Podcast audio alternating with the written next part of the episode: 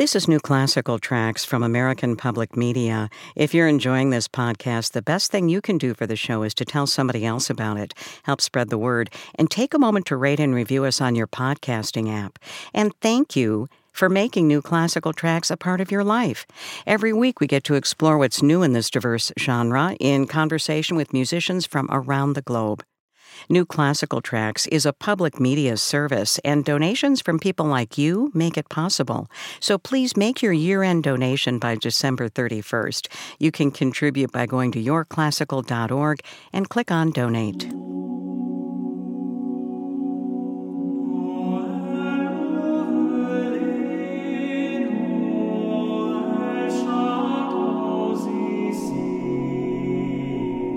Each December, we find ourselves surrounded by the darkness of winter as we're getting ready to say goodbye to the old year and welcome in the new.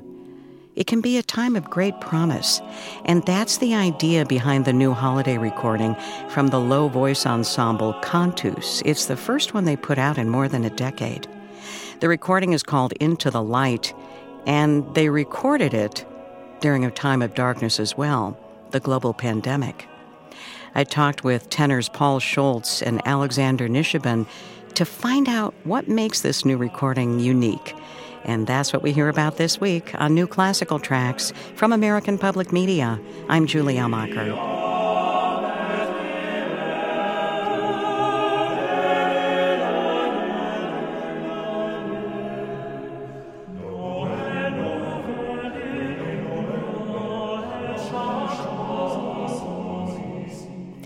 Talking with tenors Paul Schultz and Alexander Nishibun from the ensemble Cantus. You have just released a recording which celebrates the holiday season. It's called Into the Light, and it's the first Christmas recording that you've done in about a decade. Why? Why has it been a decade since you've done a holiday recording? Who wants to address that, Paul? Yeah, that's that's a great question. Um, I think for us, um, we're always trying to champion new music. And for Cantus, being a low voice ensemble, we typically are singing music arranged for tenors, baritones, and basses.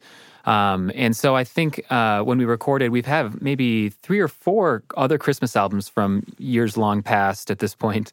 Um, and yeah, and, and, I think there's just been a lot of things coming together. We've had some new arrangements which we hadn't captured that were, you know, holiday themed or Christmas themed, and there was just just the right it was the right time. And we actually have a couple of brand brand new arrangements that were written for this album, essentially, um, "The Silent Night" by Christopher H. Harris and uh, Reginald Bowen's "I Saw Three Ships," and so we just had a the, the collection was right, and we the other thing that we are really serious about at Cantus is diversity in programming.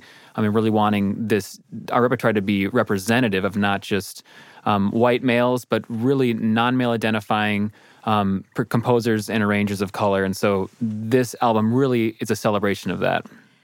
You used a term that is somewhat new to me a low voice ensemble, yeah. because I have for years referred to you as a male vocal ensemble. Tell me a little bit about that shift in the language you use to describe yourselves. Yeah, it's it's a conversation that we that we have pretty frequently in the ensemble about you know how do we identify because I think more and more in our in our modern landscape there's folks who don't identify as as male who may have a low voice. Um, so there may there may be tenors or baritones or basses who are in a position to audition and be successful candidates uh, for Cantus who may not identify as male, and so having that label uh, male ensemble. It just we just want to recognize that it, it comes with some of these other considerations um, because at the same time there's also a lot of repertoire that we sing that historically is very clearly branded as male chorus ensemble. You know, Dvorak, Janacek, for example, they're writing for male chorus. That's that, that's a, that has a a definition. It is a thing historically, and so you can't really you don't want to discard that. Like that's that's something that we also embrace. However, we want to make space for for folks who aren't necessarily male identifying, but do belong in a low voice ensemble, an ensemble comprised of tenors, baritones, and basses. It's actually one of my favorite things when we go into classrooms across our education work, and you will often get questions from our students. Uh, you know, do, would you ever consider hiring people? You know, hiring someone who isn't male, and being able to say yes. The answer is that it's it's a low voice ensemble. It's not gendered. It's just about the voices in the room and what can be created with that particular texture. The title of this new holiday recording is called Into the Light. And it refers not just to the month of December, you know, where we have the darkest period of the year, but this was recorded during COVID. So there was a different sense of darkness. Who would like to talk a little bit about the theme behind this, Paul? Yeah, you know, the COVID nineteen pandemic affected all of us in a, in a lot of profound ways, and certainly for arts arts organizations and vocal ensembles of course you know we're we are have the ability to spread a lot of particles in the air very quickly. Um, and so yeah so you know things shut down for us um, and we feel very fortunate that we really um, had the the work ethic the good fortune the community that lifted us up to be able to continue to make music. And so we we came out with our COVID 19 sessions where we recorded a bunch of videos before things really shut down. We got together, uh, we're able to quarantine and get together at what we called Camp Cantus um, at a little remote location uh, in Iowa. Um, and we also were able to record uh, actually three albums over the course of 2020 and 2021. Uh, one was a live album um, the COVID 19 sessions, which I referenced, and then this holiday album, Into the Light. And so, yeah, the backdrop was that we really wanted to find a way to create meaningful content that represented um, you know the kind of the Cantus mission and vision giving voice to shared human experience human experiences uh, music that's vulnerable performances that are honest and authentic and um, we yeah, so we feel really fortunate we were able to get together and record um, this album, which which is which I think you can hear it on the disc. It's, there's a lot of joy in these performances. Um, we try not to take for granted the fact that we were able to come together and sing, which is what so many folks, you know, there's how many how many folks in the U.S. and certainly Minnesota, you know, where we're based here, love to sing in community choirs and nobody was doing that but we we were. We had the the privilege uh, to be able to do that because it is our full-time job. And so um, we really wanted to bring bring that energy that hopeful um, energy that celebratory energy to, to these performances. You talk about being committed to diversity in the repertoire. Let's talk about some of the pieces that lift that idea up because there are plenty of composers represented here um, we have Rosephanye Powell, a spiritual glory hallelujah to the newborn king. Sure. Tell me a little bit about that arrangement. Uh, well, it's a wonderful arrangement by Rosephanye, and uh, it has a killer opening solo by uh, one of our fabulous baritones, Rod Kelly Hines.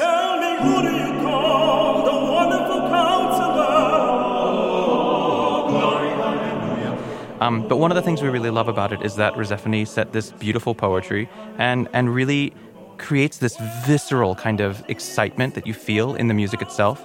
And it was uh, actually voiced by her husband, William C. Powell, as well. Um, so having that wonderful collaboration between these two artists and then bringing it to Cantus was was a real treat for all of us, I think. And it's it's got an ecstatic energy. Alex kind of referenced this, but the soloist opens it up and it comes out of nothing. And Rod, as as Alex talked about, brings the energy to the solo and.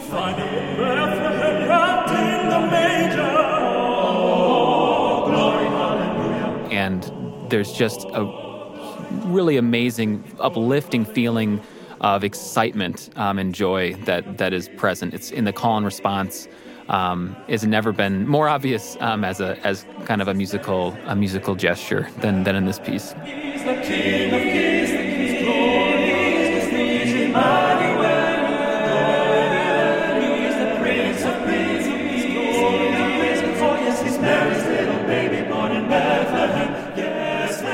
Me wonder because I noticed that um, when I hear you all sing something like a spiritual, it feels like, oh, somebody in the group has their roots in the spiritual. I don't know if this is true, but um, do each of you come to the table with something unique to offer the ensemble? Oh, sure, absolutely. That's something that we definitely hope to find when we're actually looking for new artists as well. Is that we want to make sure that the the the entirety of Cantus, that the whole of the eight artists really does create this incredibly well-rounded artist in and of itself.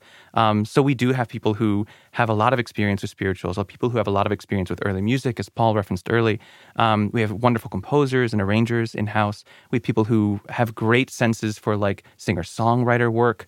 Um, it really is a multifaceted kind of collection of artists that really allows the ensemble to do a lot more than you'd expect out of eight voices because of this breadth of knowledge and interest. And I think if there's a piece that maybe doesn't feel like it's authentic to any of the eight of us, you know, it's not something maybe we grew up with or have performed before, um, we we do our best to reach out to and engage with a collaborator. Uh, you know, maybe it's the composer if they're living, or another performer that is in our network who can kind of speak to the energy that we need to bring to this um, to make sure that the performance is authentic. Kind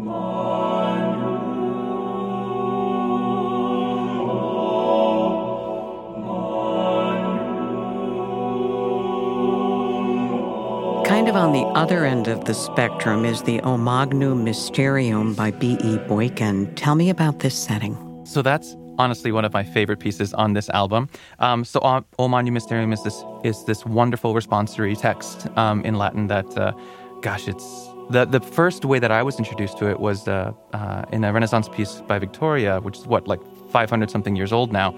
Um, but being able to hear it from this modern voice uh, is really really astounding because it has it has this this this gravitas and weight to it. it. There's a huge respect to the language, and you can hear it in the way that uh, Boykin sets it.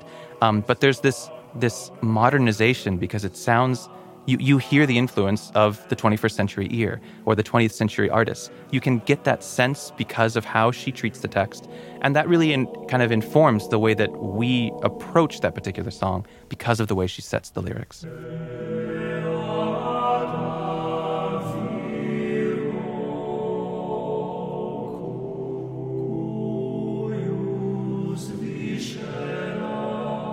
And in this piece too, one of the things that's nice is the space that we record in for this this uh, album is one of our maybe our favorite space in the Twin Cities. It's it's a gorgeous, gorgeous venue, an, an old chapel on the University of St. Thomas cap, campus, um, and the reverb is I don't know if it's five or six seconds. Oh, it's incredible. But it's a lot. It's a lot for Cantus, and we typically have a lot of text to deliver. That's one of the things that makes us sets us apart from you know, an early music ensemble or a group like Chanticleer, our, our boy band friends out on the West Coast. Um, but we've, we've usually got a, more lyrics in English that we like to get across. So, so when we were in this space, this, it's boomier than it normally is for us. And so it was really fun. And I think B.E. Boykin in this piece uses a lot of silence in the composition.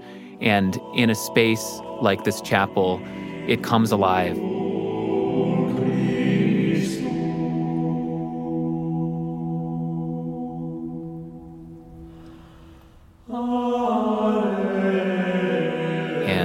Yeah, and th- those gestures are really, really augmented in a beautiful way.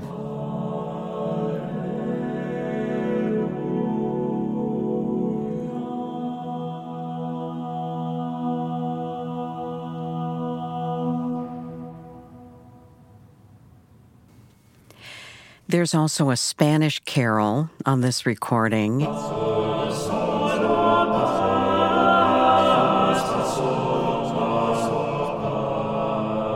Uh, it's a wonderful work by Francisco Grau Vergara, Mensaje de Paz, um, and it's this great. It's it's the message of peace is the the the lyrics in English, and it speaks about the birth of the Christ child, uh, and it has this wonderful. Uh, it starts out with this kind of kind of dark uh, modality um, to set the to set the scene, but then it moves to this incredible brightness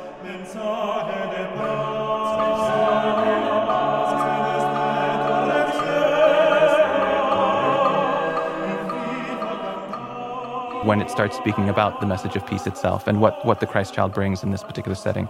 And it's wonderful. It's just so playful. It's so fun to sing and, and listen to as well. I mean, the, I hope you enjoy the album when you listen to that particular track. And it's so nice to be able to include a language that is so prevalent in the Americas. It should be on an album released by an American choir. I, I, really, really loved this particular piece, and it speaks to me. I was thinking, Paul, Alex mentioned one of his favorite pieces. Do you have a favorite on this recording? Which I know is hard because they're all your favorite children, but right, right. Um, I do, I do have several favorites. Um, I think, I think one of my, yeah, I think I have two, two answers to that. The first one that comes to mind is Joni Mitchell's "River." Which is a not necessarily a song folks are going to think of right away when they think about Christmas. Um, however, it is it is a song that is evocative of Christmas, and it's uh, you know she's talked about it being um, a song that she wrote for folks who are feeling lonely at Christmas, and you can really hear that in the text. It's coming on Christmas. They're cutting down trees. They're putting up reindeer and singing songs of joy and peace.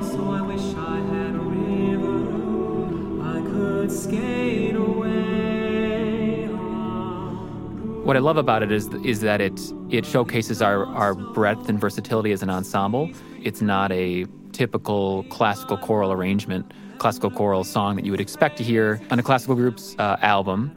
But it's very emotional. I think the way that Cantus is able to capture um, essentially what is a transcribed piano part underneath some soloists is really, really beautiful, and, and there's motion in it, and it really serves to bring up the text and to highlight the text. I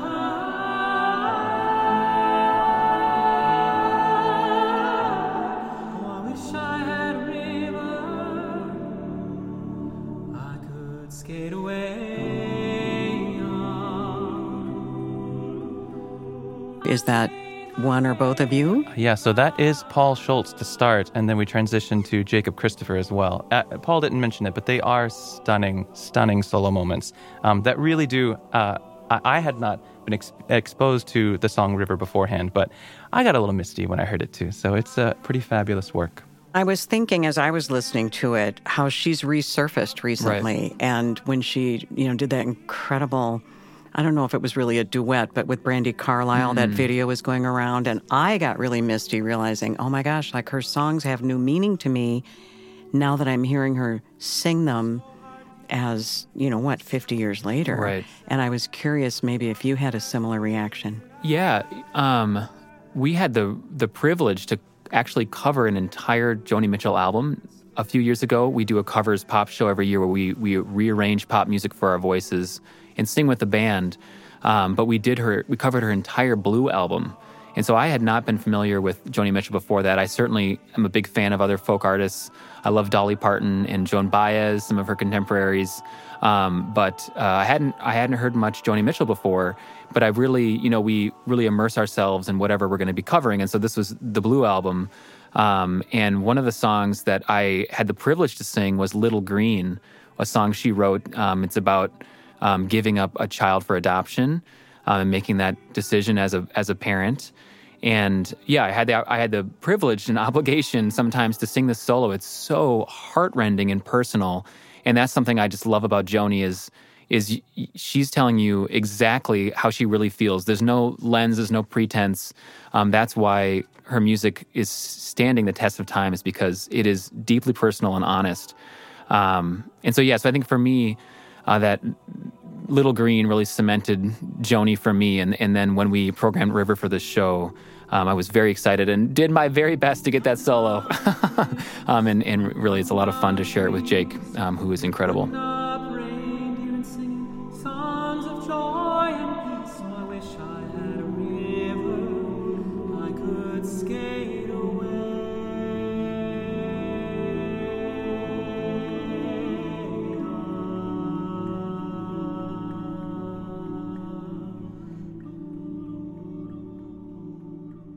Uh, the other piece that I, I really enjoy is Reginald Bowen's arrangement of the traditional I saw three ships come sailing in. I saw three ships come sailing in. Um, and it's extremely jazzy. It's completely reimagined. It has a great energy. I know growing up that that carol, I enjoyed that carol. It wouldn't be in my top five carols, um, but Reginald Bowen's arrangement would be. Uh, it's ex- it's so fun and it spreads us out um, vocally from our some of our lowest bass notes.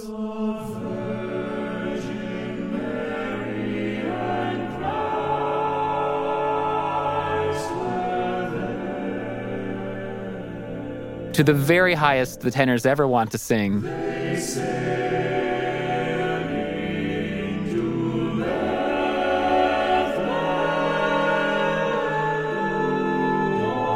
it's, it's got it's got some really beautiful beautiful jazz chords that are that take advantage of um, all the skill that we have to offer as vocalists, which is fun.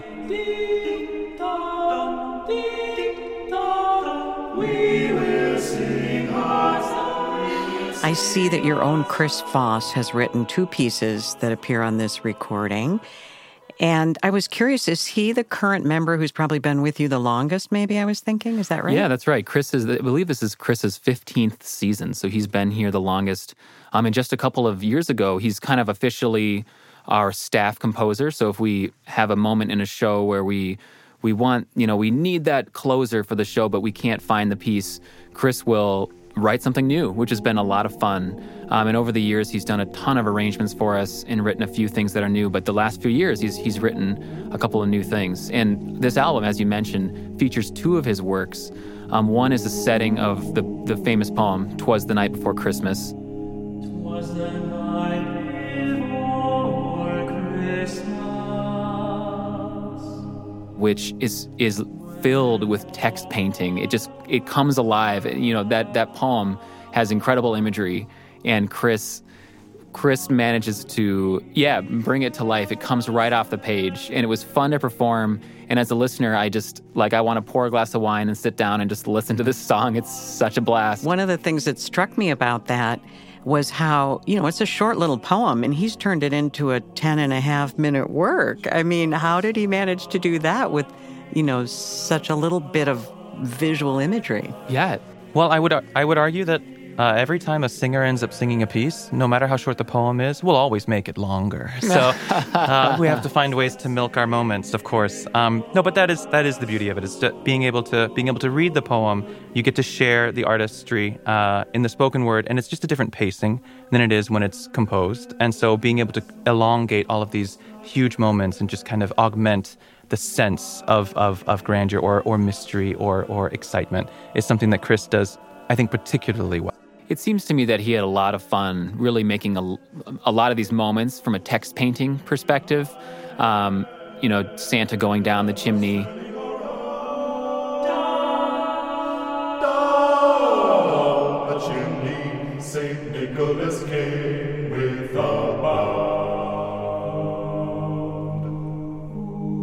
Um, the jolly old elf with his, you know, tummy bouncing like a jelly roll.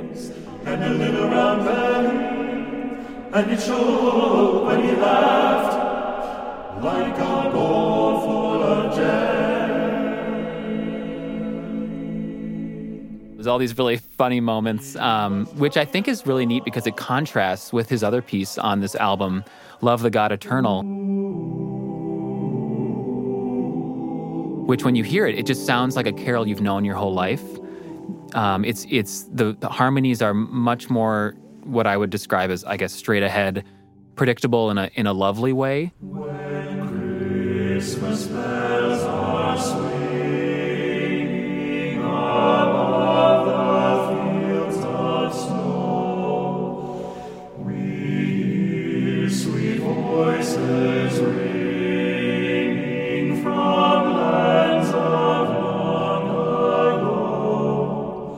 So to have those two, one one poem, one uh, composition that is delightful and um, fun and playful, contrasted with something that just feels so classic and, and heartfelt.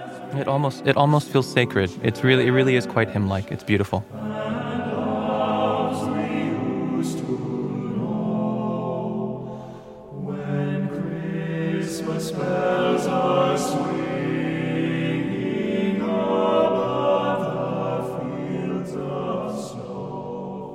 Gorgeous. I really like that one a lot. There are several other world premiere arrangements on this recording. I want to talk a little bit about Silent Night. You mentioned this was a new arrangement, and there are just a couple of crescendo moments in there that are just like, oh, I mean, I will never tire of that carol, especially when it's done in a new arrangement. Tell me about your reaction to this new arrangement. Yeah, the Christopher H. Harris is been a friend of the ensemble for a few years. We've programmed some of his pieces. Um, we've been able to to kind of interact with him directly. Um, he's a lovely to work with. He's a, the director of choral activities down at Arkansas Tech University. Um, but he's a, he's a really emerging composer. He's getting a lot of attention now, which he is well deserved.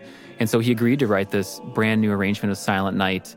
Um, and Christopher, and we kind of talked about Chris in the "Twas the Night Before Christmas." Christopher also kind of stretches this out. He he t- tends to do that in some of his writing, um, and for us, it allows us to really explore some of the complex harmonies that he's put in here. So when we were reading this off the page um, initially, it was exciting to get to hear these. What was a very busy score from a, I think there it's maybe written in seven parts. and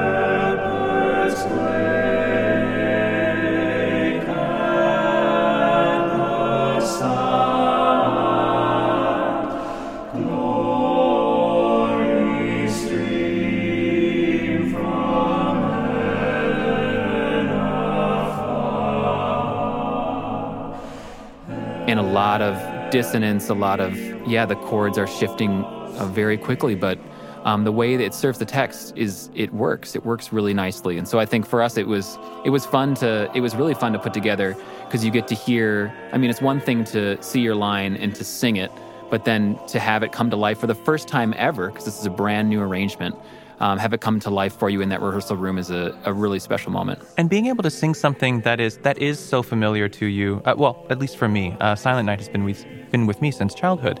Um, but to be able to sing something of of Christopher H. Harris's caliber that's written for for me, for us, for our voices, it really is quite a humbling experience and a meaningful one as well.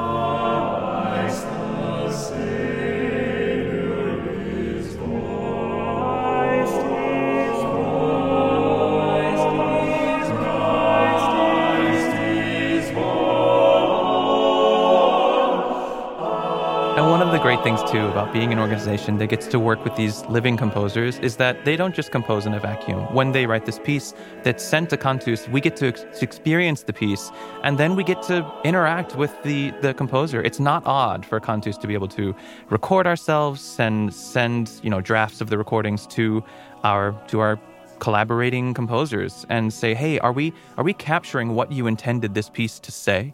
Um, and and vice versa. If we're singing it and we're just like, gosh, Reggie, that's just that's just not possible. Then we get to have these moments and discuss things and and the collaboration extends beyond the eight artists in the room to that ninth person somewhere else. Very cool. It also makes me think because Cantus has been an ensemble now for more than 25 years. You had a big 25th anniversary celebration two years late, I think it was. That's right. and and having that kind of you know energy constantly you know buoys you i would imagine and that's what keeps you all engaged. Is why chris foss has been with the ensemble for 15 years i'm guessing. Um, that's very exciting. Yeah i think i think there is something it's unique about cantus and certainly you know that is that makes us who we are is this collaborative model. There's eight of us who get to have a ton of agency. So if there's something you don't like that's happening in the ensemble, whether it's repertoire choices or who we're commissioning, um, you get to change it. You can just speak up and say, "Hey, let's let's do that differently." And so it does, I think, allow for folks to really be engaged and to find new ways, um, new ways to express themselves in the group and to find meaning in the work that we do.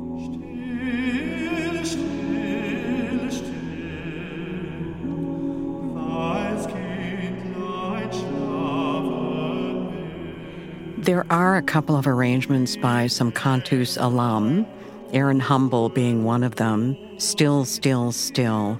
Tell me about this and his setting of this Austrian carol. I'm not gonna lie, I, I ran into Still, Still, Still when I was still doing a lot of SATB work, uh, mixed mixed chorus in, in Boston choirs, and uh, the arrangements that I would run into there are are what I would call the, the, the classics that I've that I've I've known for a long time, and so I was a little hesitant to see to see this. You know, it's like I don't know this piece. I don't know. Are we are we are we messing with perfection? And it's just not true. There are so many ways when it when it's a beautiful poem to see it to see it shared in a new light by a new artist is wonderful because you just you have this moment of trust with the composer that the respect for the poetry is there and knowing what the voices can do and knowing the the warmth and beauty that you can really imbue with your new arrangement. Is just it's a beautiful moment as an artist putting that music together and then listening to it is just something that can wash over you. It's it's just it's a beautiful moment all all around.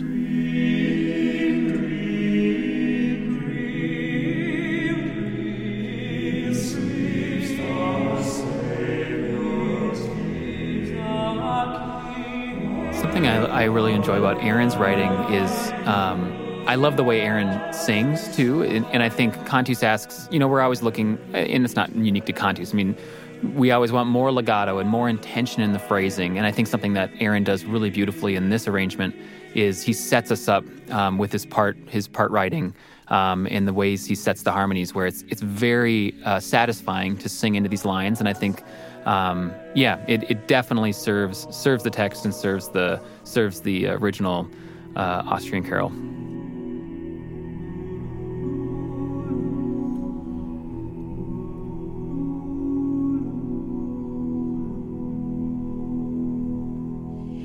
The other Cantus alum whose work is featured on this recording is Paul Rudoy, and he does an arrangement of I Wonder as I Wander.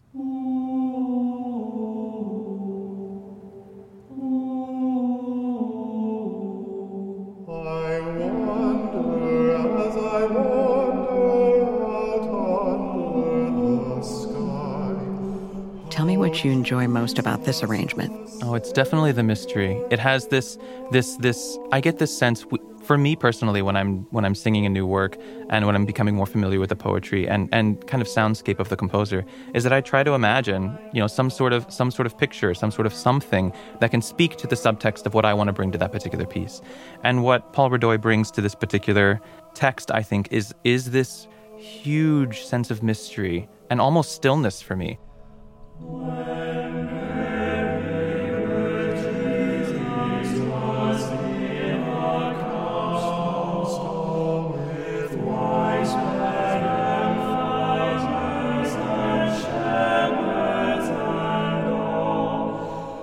And I really, really appreciate the way that that was done with this particular text because, uh, in my mind, with this text, there's meant to be this sense of expanse. And you get it from what Rudoy puts on the page. It really is a stunning moment.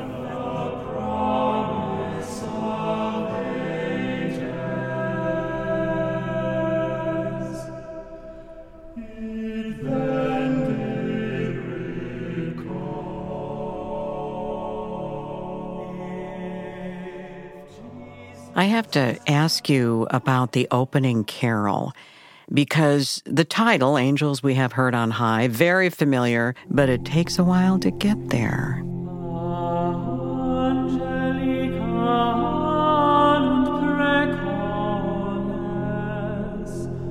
It does. Um, this is from Saunder Choi, who's a really fantastic uh, Filipino composer arranger, um, and we have had the privilege to, to, to performed quite a few of his works now in the last few years, and two of his songs are on this album Aguinaldo Carols um, and Angels We Have Heard on High. And he brings this incredible rhythmic energy to his pieces, um, and he isn't afraid to to reimagine things and to and to kind of interpret in a way that that really makes them new. So yeah, Angels We Have Heard on High opens with this this chant kind of out of nothing and you're as a listener you're, you're saying well what's going on especially if you know the title you're saying well where's the carol um, but then once you get into it it's just it has this effervescence that is contagious and it just drives all the way to the end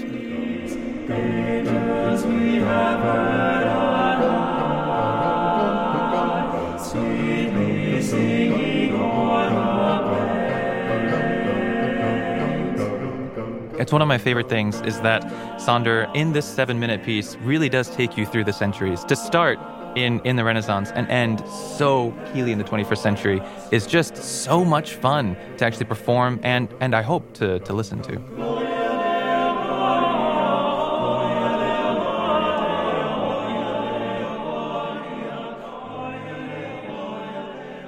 That is followed by O Little Town of Bethlehem. And it's really good to hear, you know, those familiar carols that keep us hanging on to be introduced to the new ones. And this one was an arrangement by Kenneth Jennings, who's probably best known for the work he's done with Chanticleer, right? Yeah, and, and actually, he harkens back to Cantus, Cantus past. Um, he's, you know, a longtime conductor at St. Olaf College, uh, which is where Cantus started back in the mid 90s. And so I think, and this this carol is one that that I think Cantus has performed many times over the years. And so certainly when it was originally programmed, I'm sure it was with a strong familiarity with Kenneth Jennings. Um, and and I know Cantus has commissioned Kenneth Jennings over the years as well. Um, but but we were very excited when we realized this hadn't been recorded by Cantus before because we we love to program this one and love to sing it. Um, and it does for me. Growing up in small town Iowa, I went to Luther College, and there's you know there's that Lutheran choral tradition, and to me this this uh, hymn and this arrangement harken back to that for me. And the beautiful moment to me too is that this is a, a new um, melody. Uh, It's a new tune for me for "O Little Town of Bethlehem." I, I knew two others from my previous work, but this one this one was new. It was bright and exciting for me. I was re- I really enjoyed it. Children, go, children, go,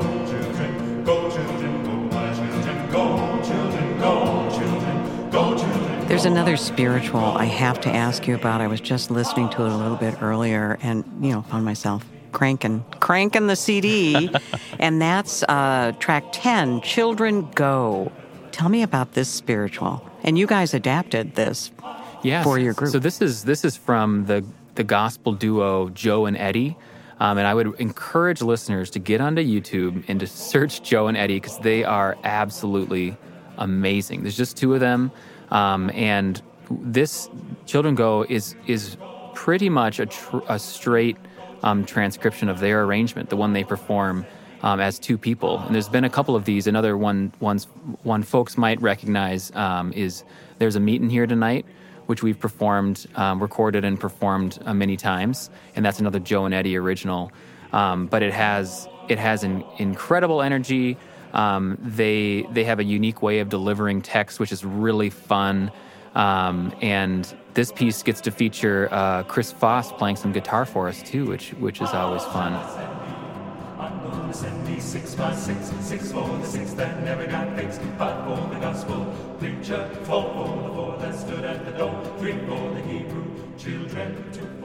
You close out the recording with uh, a song written by a composer based in Minnesota who is in several ensembles herself. Tell us about this piece, which basically is kind of a little New Year's toast. When the clock strikes twelve and another year has gone. Yes. Linda Kachelmeier is one of our favorites. Um, she's a local composer, as you mentioned, from the Twin Cities here, um, and really, really has written some wonderful things. She's very active in the community. And we toast the days uh, for, I think, this iteration of Cantus. We've performed this several times over the past few years on our holiday shows, and it has a nostalgia to it. We toast the days with good and bad, the old friends and the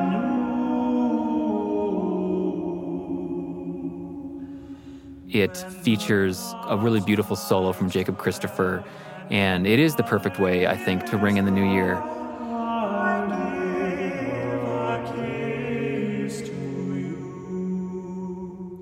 She has a she has a beautiful voice as a composer and they say you know some music sings itself and i think for for linda kachelmeier's pieces it's a pleasure to to deliver them as a singer i find It also seemed to fit so perfectly in this transitional sense between the darkest days of, of the calendar year moving into the brightness and potential of a new year and seeing how that mirrors the, the concept of that we experienced with the COVID-19 pandemic.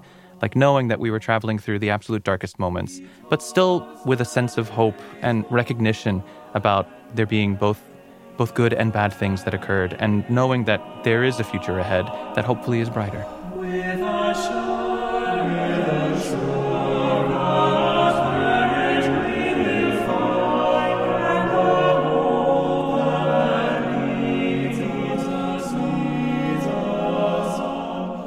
Paul Schultz and Alexander Nishibun, tenors in the ensemble Cantus, talking about their new holiday recording, Into the Light.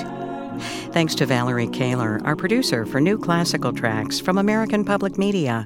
I'm we stand